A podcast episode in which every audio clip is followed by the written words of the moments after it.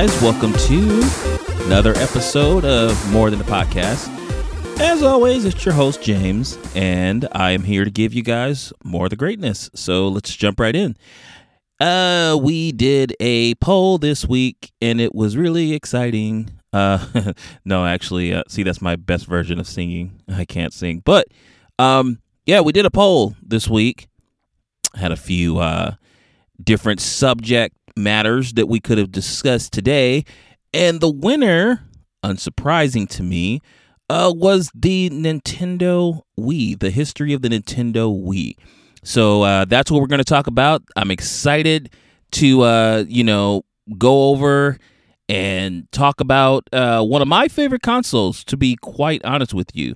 Um, one of the most impactful uh, consoles when it comes to gaming history, as I perceive it.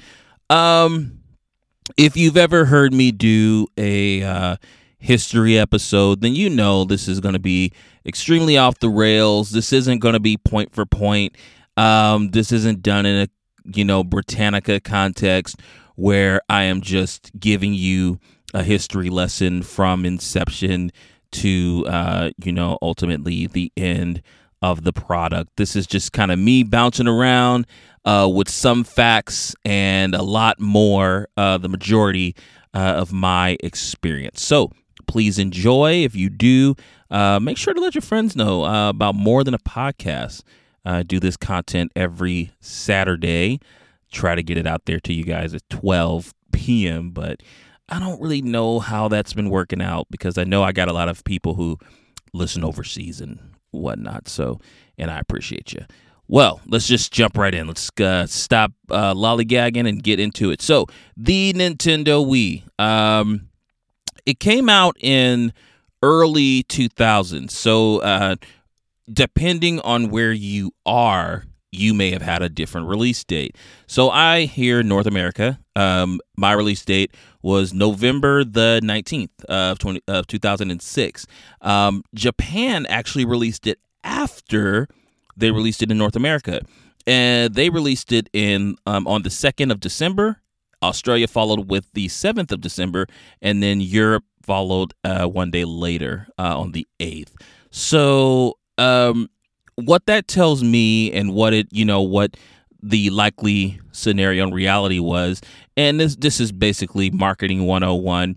Um, you go for the biggest fish, and you know, um, you know, here in the Americas, we're always looking for some way to spend our money and you know put our investment in in particular areas and you know for for the for Japan you know the J- Japanese gaming market you know what they really wanted to do is get a more firm foothold in you know it I don't want to say they were losing any ground but with Microsoft uh, coming around and, and introducing you know their iteration of of you know a, a, console and Sony you know gaining and keeping ground in their in their lane you know uh, Nintendo really uh, needed to come up with some way to kind of garner enough attention in the right places. You know it would have been okay for them to release it in Japan first and cater to you know the people in their home country but uh you know we would have you know we as uh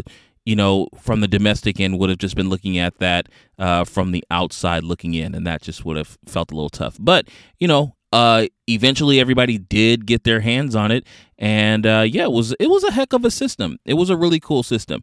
Um, the system retail price, and you know, you can adjust this for inflation. You know, because I know when I say the price, people are gonna be like, "Whoa, that's cheap," but it's like what you spent 11 you know 12 years ago would just about be at the same price as what um, they're asking for consoles today. Maybe a little cheaper, maybe a little cheaper, but for the most part, you'd be spending the same amount. So, uh, back in 2006, uh, this console was uh, 249.99. So uh, you can adjust that to uh, your region's uh, price and, and and get exactly what that would be. Uh, that was U.S. dollars, two forty nine ninety nine, and um, you know, I, I think I I think even then, because I, I believe that uh whatever system PlayStation and Microsoft had out at the time, they probably were fifty dollars more, if that, maybe maybe 50, 50 maybe seventy five dollars more. Um, so they were kind of winning, you know, to be to undercut the the asking price of the other systems. I don't want to say top tier systems, but the other systems, and basically say, look, you you, you can get just as good, just a, as good of a gaming experience for cheap for the uh, you know less price. Um, and I think I think they accomplished that. So um, obviously they did because um, worldwide they sold over a hundred million uh, Wii units. So um, that is a testament to how popular and how successful the Wii was. But even a hundred, even at a hundred million, that still doesn't crack the top five. So they're not in the top five consoles. And here's a funny thing: in the top five consoles are two of their consoles, and both of them are handhelds. So that kind of lets you know, and the, you know that's kind of a precursor to why the Nintendo Switch is so popular because Nintendo makes great handhelds. That's their market, handhelds. They kill with the handhelds. Um, the two that are in the top five is the Nintendo DS, not the 3DS, but the DS, the original DS, and the uh, Nintendo Game Boy slash Game Boy Color. So uh, yeah, that that's to me that's really interesting. That's really interesting. But it is, in fact, their uh, highest selling uh, home console. So as far as like you know television plug-in, I'm taking my console home. I got controllers in my hand. It is their top home console. So uh, they got that going for them. So that that's all good and well. Um, you know, it, it's really it's really crazy because um, I still remember coming off of the Nintendo GameCube and remembering like the GameCube was to me it was it was accessible and it was fun, but it was really weird. It was such a weird system. And I do remember a lot of the campaigning that they were doing around the time. It was kind of in the same vein as like the Microsoft uh, Xbox 360 and MTV and doing all that stuff. Uh, Nintendo had a lot of, um, you know, a lot of public uh, not public, but a lot of uh, events that they would do, and they'd have celebrities come out and play the games and this, that, and the other. And uh, yeah, it was just this whole, you know, hip culture thing, and and they really tried to swing the GameCube in that way, but it was just such a weird machine. It really, really was. Like I, I don't even hold that in like my top five. Um, but you know, they they needed uh Nintendo needed a way to come away from that because I think I I don't think it's their lowest selling console, but it's it's pretty darn close. Um, it just missed the market. It just really missed the market, um, and I think that has to do with just a lot of the form factors that they utilize to make it such an individual machine. I mean, the thing was a cube. It had a useless handle on the back uh, which they tried to sell to sell it at sell it as like, oh, you know, when you're going to your friend's house and you can just take your, you, nah, I'm just gonna throw it in a bag, dude. I'm not walking the streets with a GameCube in my hand. Um, I, I I despised their CDs. I remember uh, I remember disliking those CDs a lot, like a lot.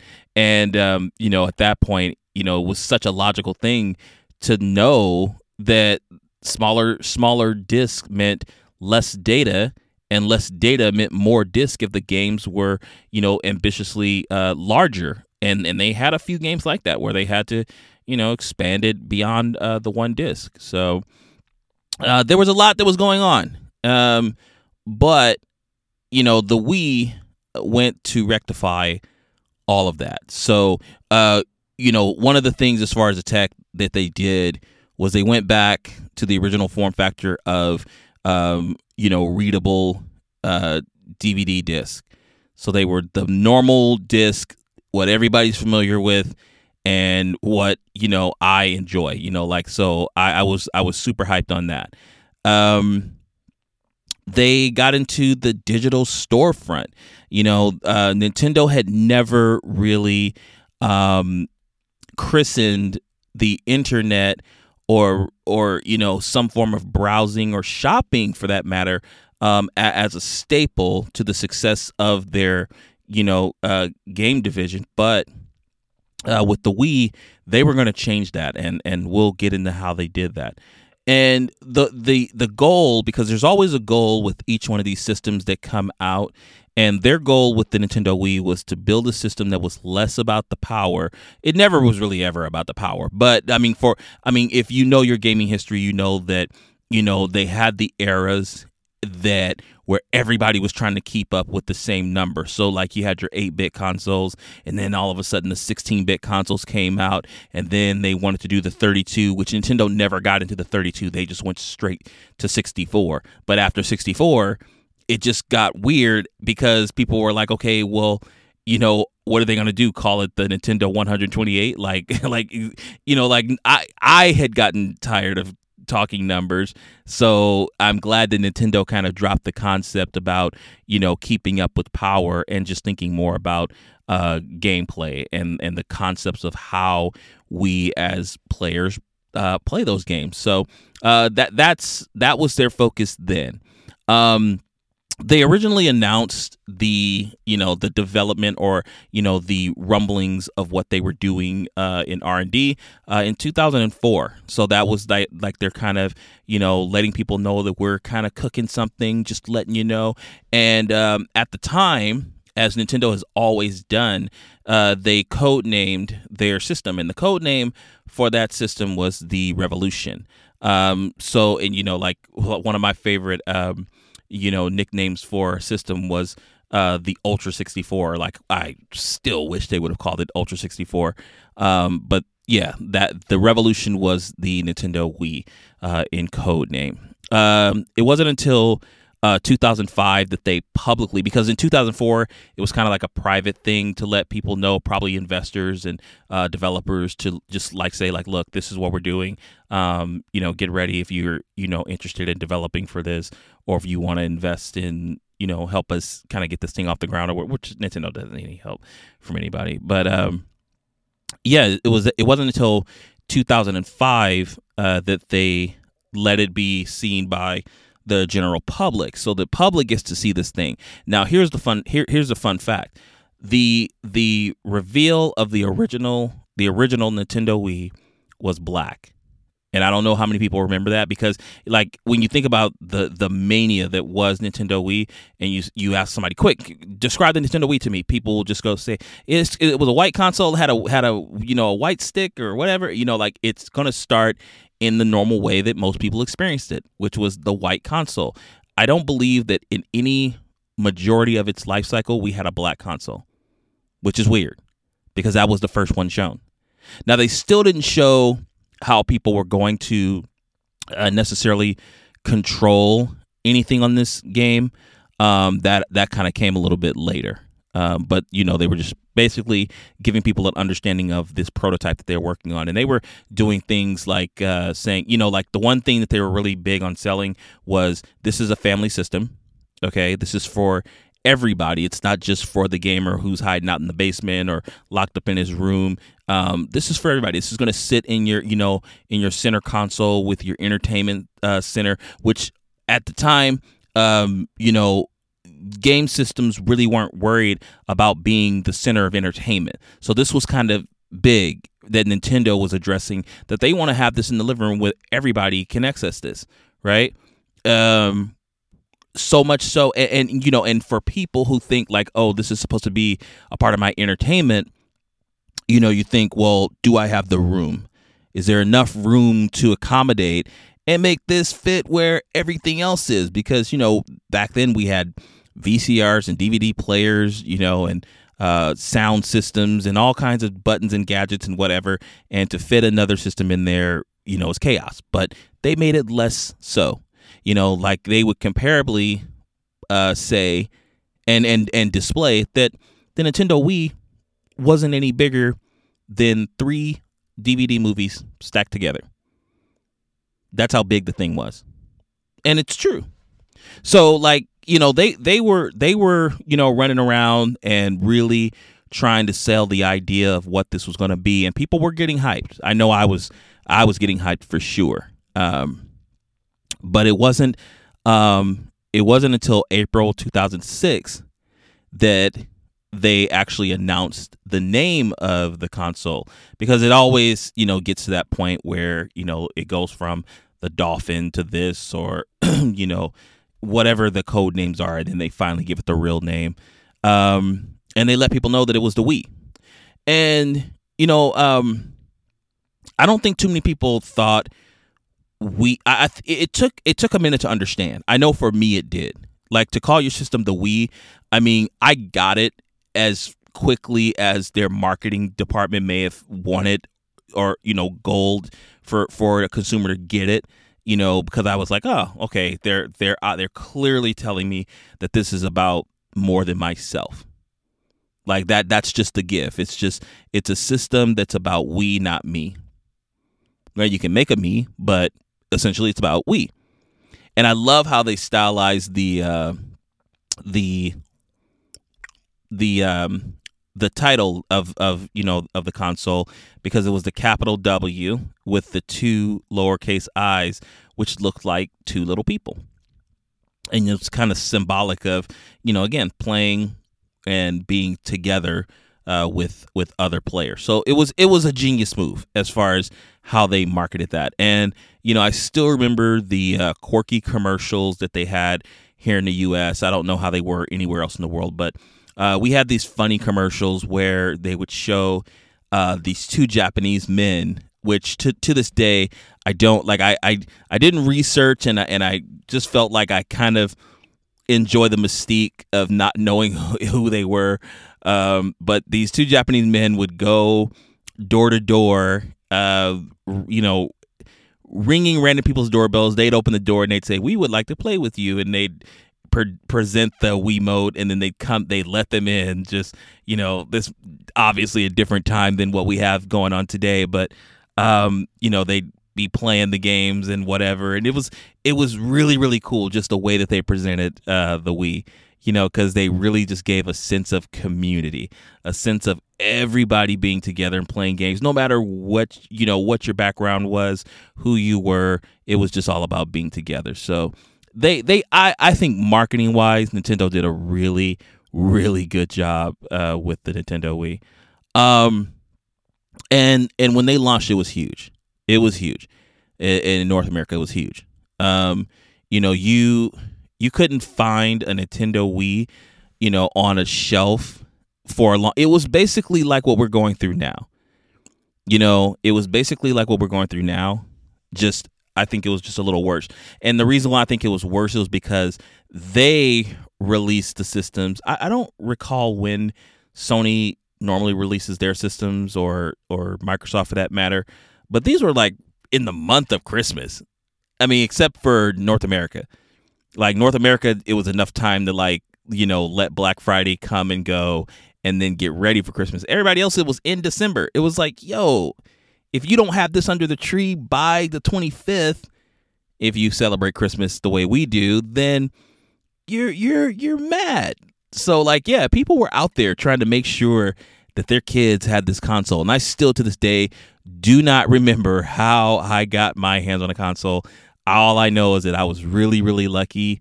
Um, so was my, my friend actually bought one from a scalper. Somebody charged him an uh, an insane amount, but he bought it um, because they that's how bad he, they wanted it. You know, it was it was a huge system. You know, a huge system. Um, controlling wise, it was really different because normally, you know, we uh, we go with you know the plugged in controller, which is you know evolved from two buttons to six to you know however many buttons are on a controller now, um, and you know all of the all of these different developments and technology that make gaming, you know, unique, and you and and and Nintendo did not skimp on that level at all. They uh, they introduced us to what they called the Wii Remote, and the Wii Remote had the form factor of a normal remote control, which was uh, probably a little crazy on their part, considering that at the time most people were in in a, in a home setting were known for losing their remote control, so you were more than likely going to be losing your Nintendo Wii remote.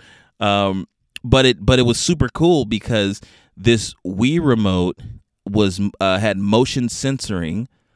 Um, so it so and you know you put these two things. I remember you know you put these two things on your um.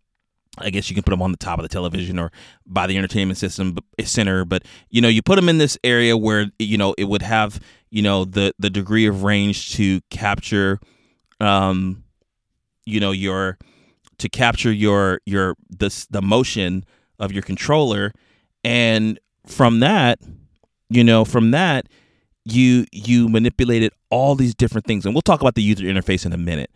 Um, but what it really truly did was just gave you a different feeling as far as the games you were playing, and we're definitely going to get into that. Um, but outside of that, they did have other peripherals. Um, they did have the um, the part that connected to the Wii remote called the nunchuck, um, which you know it was meant for you to use uh, to direct whatever your objective was. Um, you usually use that hand in hand with uh, adventure games and whatnot, things that were a little bit more complex in controlling. Um, they, they they did produce a classic Wii controller um, but that was more for their virtual console, which we'll talk about. Um, and they did uh, one of the surprise uh, hits uh, of uh, of later, you know, in the life cycle, which was the Wii Balance Board, which was used for a game that really just came out of nowhere in Wii Fit. So, um, you know, the so the Wii itself, right? So we talk about the Wii, and we're talking about the motion controls and everything, and the user interface was so unique. And I still remember how awesome it was. Like the one thing that I really enjoyed about consoles back then, um, which PlayStation still kind of does it. I don't really know how Microsoft does it anymore.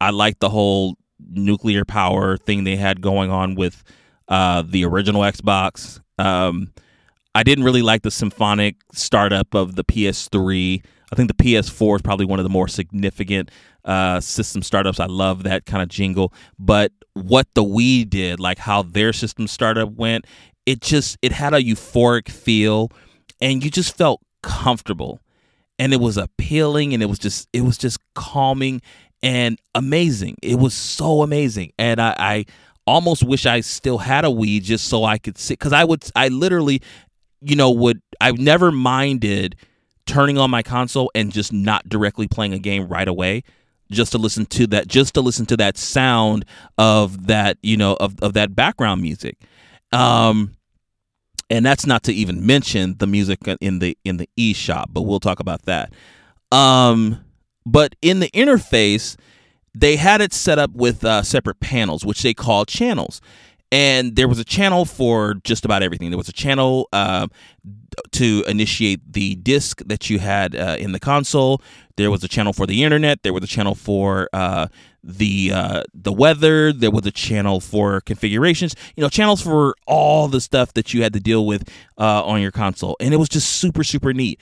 And again, you took your uh, your Wii remote and you took the motion sensor, and it'll have the little finger dial or cursor, and you just kind of pointed at what you you wanted to manipulate at that time and you know you just clicked it and and things started and it was just so cool and I used to love that um one of the big big things that really set it apart from a lot of the consoles at the time was the uh, Nintendo Mii.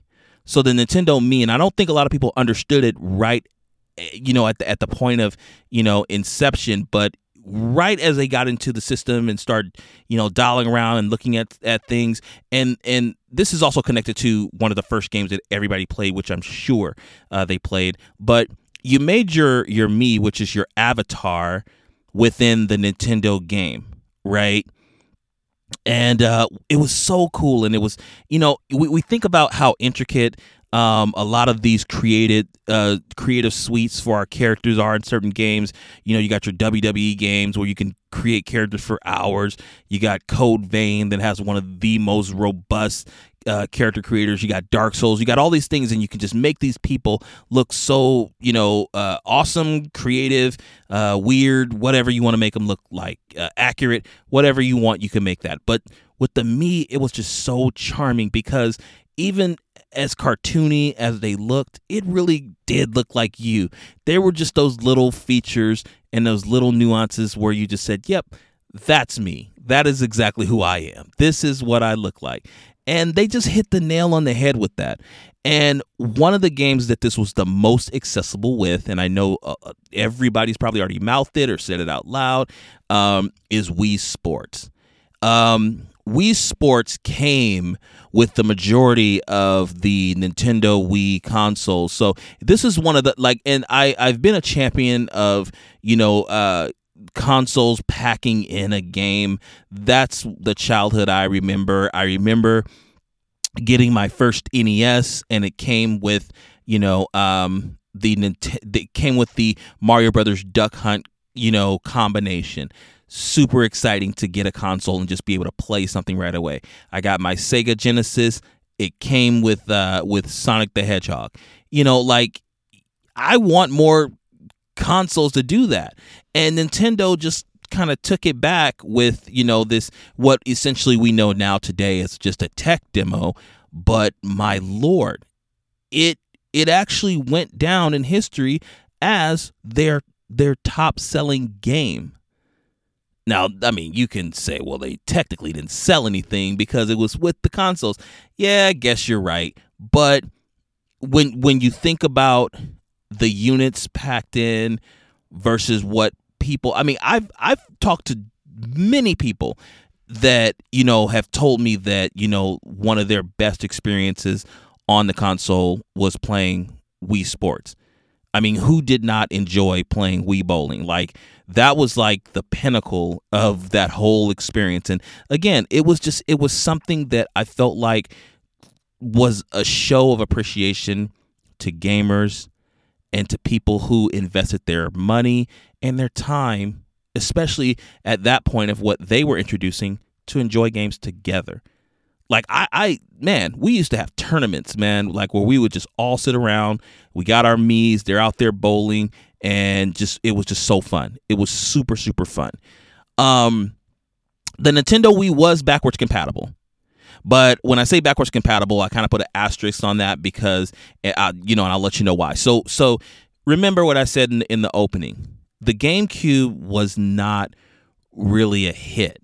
You know, it came out. It was it was a it was definitely a unique concept as far as video gaming is concerned, but it was not a hit. It didn't last as long as Nintendo may have you know, hoped for it to last, and gamers just didn't really take into it the way that they've taken into systems from Nintendo in the past. So with the Wii, I believe that one of the one of the top priorities was to not leave behind the people who you know may have appreciated uh, the console that was the GameCube and to allow them to continue their journey as far as the life cycle or the expected life cycle of a system like a GameCube. Because it, it, you know you think about consoles nowadays these things last for up to 10 15 years tops. Um, I don't even think the I don't even I think the GameCube may have done 6 I think it did like 6 or maybe even 5 years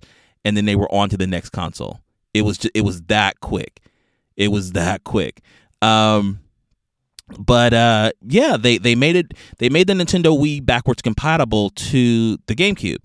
So the disk drive that was now optimized to take the normal um, disc could also take in the GameCube disc.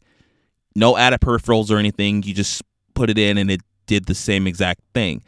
Um, it also had the top slot that you could open up and there were the plugins for the GameCube controllers, which a lot of gamers really applauded because of the additional um, capabilities of using that controller to play games like Smash Brothers. So you know, and that and that that's something that has grown into the legend of Nintendo, um, being the fact that you know a lot of gamers believe that the GameCube controller is the greatest controller that they've ever created. Um, and to be able to carry that onto the other systems was a big deal for a lot of gamers. So um, they did that, and it also, um, you know, you also could plug in the old memory cards, and you know, it was it it was compatible to their past. Now, with that, we want to talk about their shift into online. So while Nintendo has never really taken the position of, you know, an online hub for uh, connected gamers, they definitely took the baby steps to show the, uh, you know, the investment of, of just the general interest of what a person can achieve online. And what better way than a corporation to do it than to give you a marketplace? So they came out with an eShop. And in the eShop, uh, in Nintendo's little eShop, you know, it, I don't know what, but their eShop felt like a supermarket. like again, we're talking about their their soundtracks and you know a lot of the little quirky little details. And I again, I could have sat and listened to the jingle in in the eShop for you know a while and just I just love the the comfort of that that song makes you want to purchase games. It's it's so weird. But in that they had uh, the virtual console. And the virtual console was really cool because uh, it gave you it pretty much gave you a window of games from you know so many points of the past. So you had their they had their original nes library uh, they had the super nes they had the nintendo 64 they had uh, they even had third party consoles uh, you know like uh, sega genesis TurboGrafx 16 and even the Neo Geo. So they um and and I and I don't you know I'm not saying like oh they had every single game, but they had choice games. You know like they had like the popular stuff, and that was just really cool. And and for Neo Geo and TurboGrafx 6 ah, TurboGrafx 16, they had a lot of uh, obscure titles um, that people may not have played. So this was a part of us also getting things that may have come out in different regions that not everybody else got to experience and be able to uh, take it on as a as a worldly uh, type of endeavor where everybody is able to access it and get a part of you know something that was a part of someone else's childhood and history. So you know they they were they they were stepping in all the right directions when it came to how they were approaching the gamers that wanted something new, the gamers that appreciated something old, and then the gamers who really weren't even gamers. They were just inspired to incorporate themselves into the gaming, you know, community. You know, they like like our parents, like our parents didn't game. But if if if the majority of us ask our parents like, "Hey, when what when's the last time you you know you played a gaming console you know some of you are hip enough to get your parents to hold a PS4, PS5 controller, an Xbox 360 controller, and I applaud you. But the one that I know that most parents held and became very familiar with, and probably would have, I'm pretty sure, would have played on their own without you as a gamer, is the Nintendo Wii. Without without question, it's it's the it's the most comfortable system to anybody outside of just a hardcore gamer, which is just cool. Um, so by the end of the life cycle of the Nintendo uh, Wii, because the uh, the Nintendo Wii officially got discontinued in 2013. All right, they had a really long life, really really long life. Um, but by that by the end of that life cycle, they they had nine games that sold over 10 million. Nine. Wii Sports, Mario Kart Wii, Wii Sports Resort, um, new Super Mario Brothers Wii, Wii Play, Wii Fit, Wii Fit Plus, like those games, Wii Fit. Like they made a balance board and they made people want to get in shape. Now it was more about the parents and stuff, but that's man, like right there, that lets you know that Nintendo was hitting every point of what they were putting out there to the public. They were they were doing it. And they were making people buy into the idea that this was a everybody system. But you also had uh, Super Smash Brothers Brawl sold over 10 million on the Wii. and also uh, Super Mario Brothers Galaxy, which that's funny because Super Mario Galaxy is actually the least sold out of that entire list I just gave you. Wii Sports sold more than Super Mario Brothers Galaxy. Not saying the Super Mario Brothers Galaxy is a worse game or anything, but yeah. um, but yeah, uh, the the console was discontinued in 2013 and then of course you guys know they started moving on to other things like the Wii U but we'll talk about that another episode. So what are uh so my I had I had a few games that I enjoyed that were in my rotation. Um, I'm going to give you 10 of them uh, that I enjoy playing uh, in the life cycle of the of the Nintendo Wii. Um, Mad World was a huge game. Uh, this was one of the first mature games outside of the way that Resident Evil had presented mature at the time, you know, because it was more mature because of the gore and the violence. But this one was was you know uh, mature because of the gore, the violence, the language, and everything else in between. Um, and it was just it was such a huge game. Um, House of the Dead, Overkill, Wii Sports, uh, Wii Sports Resort, Punch Out, Mario Kart Wii. Um, I had Tiger Woods PGA Tour, that was always awesome with the with the Wiimote. Um, MLB The Bigs. That was a really good game, uh, baseball game. Uh, that again, you swung that Wiimote. Had to make sure you didn't bust your own TV, but it was really cool. Uh, Call of Duty Modern Warfare, and then also the remake of Resident Evil 4. Because at that time we were asking for it, and now we're on like the tenth iteration, so it's really crazy. Um, but yeah, that is the history of the Nintendo Wii. Hopefully, uh, you learned something if you didn't know already, or if you uh, if there's something I didn't mention or something I you know failed to bring up, or if I'm inaccurate in some information, I need you to hit me up and let me know. You can always hit me up on Twitter uh, by more TA podcast and uh, be like, hey James, yo, dude, awesome or not so awesome. and then uh, you know we can talk about it. Um, I really do appreciate you guys coming around and listening. You guys are always awesome. Uh, shout outs to the entire community for making this episode happen. Without you, um, I would be struggling to do what I'm doing, but you guys make it easy. So there is that. Well, you guys know what time it is. Uh, it's time for me to get out of here. Time for you guys to go be awesome. Uh, you know the drill. Take care of yourselves and each other, and I will see you guys next time. Bye, guys.